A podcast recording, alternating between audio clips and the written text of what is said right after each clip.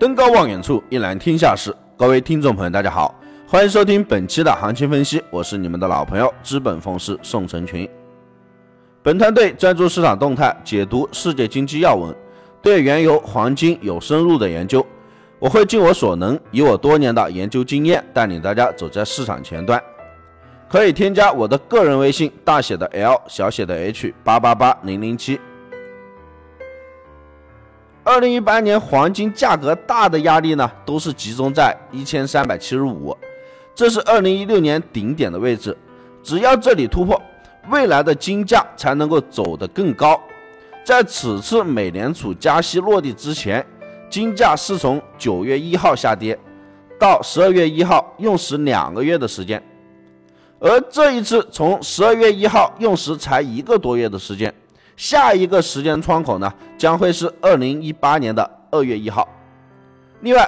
不仅是时间的窗口，在波动幅度上，黄金自从一千一百四十五上升以来，也是以七十九十九十一百美金回落为一个基点，上升和调整的时间呢也是非常有规律的。在这一次非农数据的时候，黄金的价格过山车之后。也是在一千三百一十三到一千三百一十四的位置支撑住了，加上就业人数也是低于前值和预期，未来的价格还将会进一步的抬高。二零一八年，在全球经济不稳的一个背景之下，加上美国这一届的总统特朗普他很好战的一个背景之下，以及新任美联储主席也是一个从来没有相关工作经验的一个人选。这些都将成为二二零一八年的一个不确定因素。加息呢，只会推进，不会停止。加息更重要的一个目的就是维稳美元的一个霸主地位。黄金一千零四十六在当年的一个底部是不会破位的。从技术面上看，上周五的一个宽幅震荡之后，短期趋势是依然看涨。金价上周五是收于一千三百二十附近的高位，已于上周站稳重点支撑位两百日的均线上方，这均线也是处于不断上行之中，并且金价上周呢还是升破了前期跌幅一千三百一十一点二三美元。黄金四小时图上看，在金价持续逼空上行的一个趋势被打破之后，黄金在上周。可以说是走了两波的一个调整，第一波金价从一千三百二十一的高点开始回落，盘中持续走低，最低触及到了一千三百零六的低点位置，随后金价强势反弹，一度刷新高点从一千三百二十五附近，第二波呢则是触及新高之后回落，上周五盘中震荡走弱，非农后冲高之后呢。回落到了一千三百一十五附近的低点之后，再一度的反弹走高，最终金价是收于了高位。其实可以看出，金价回落调整触及的一个低点位置在抬高，而高点在不断的刷新。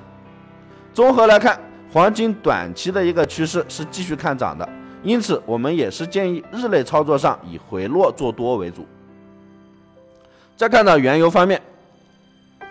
自从欧佩克执行减产大计以来，像诸如欧佩克输给页岩油、欧佩克减产努力付诸东流的这种声音呢，是不绝于耳。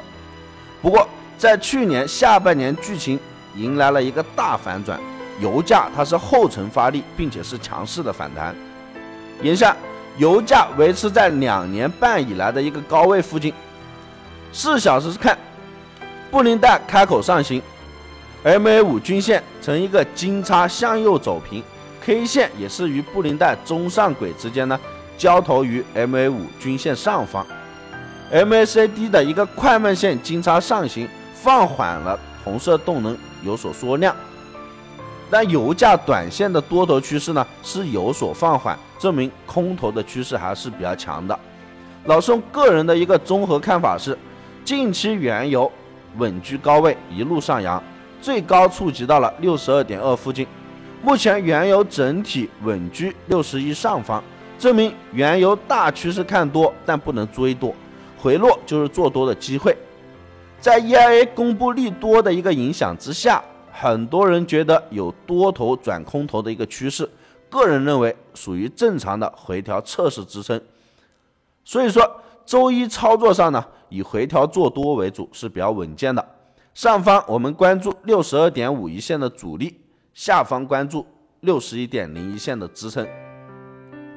那其实今年无论是黄金、白银、原油，都是处于一个多头的天下，酝酿的时间也已经到了爆发的点，低多将会成为今年的一个热词，尤其是原油的操作。未来如果说能够给到五十五到五十四点五的一个范围之内，那我们是可以考虑一次近二十到二十五美金范围的一种趋势布局。二零一八必将是丰收之年。这里再重点说一句，过年期间我们一定要注意，最近三年以来，每一次春节，每一年的一个春节，黄金、原油它都是大幅的拉升。